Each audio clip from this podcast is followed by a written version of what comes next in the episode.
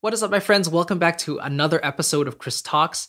Uh, I am Chris. Welcome back. Thank you so much for being here. And again, for your warm reception on the other episodes. It's been a ton of fun so far. So I'm really looking forward to continuing this series and answering any questions you might have regarding making music, creating music, um, writing it in the first place, you know, all that good stuff surrounding the art of what we call music. So, uh, before we get started, I want to give you something. As you can read from the title, today's episode is all about playing an instrument and how important it is to actually play something, especially the piano, because that's something that I've experienced with, and that I want to give you something for free just to, you know, as a gift for watching this video. Excuse me.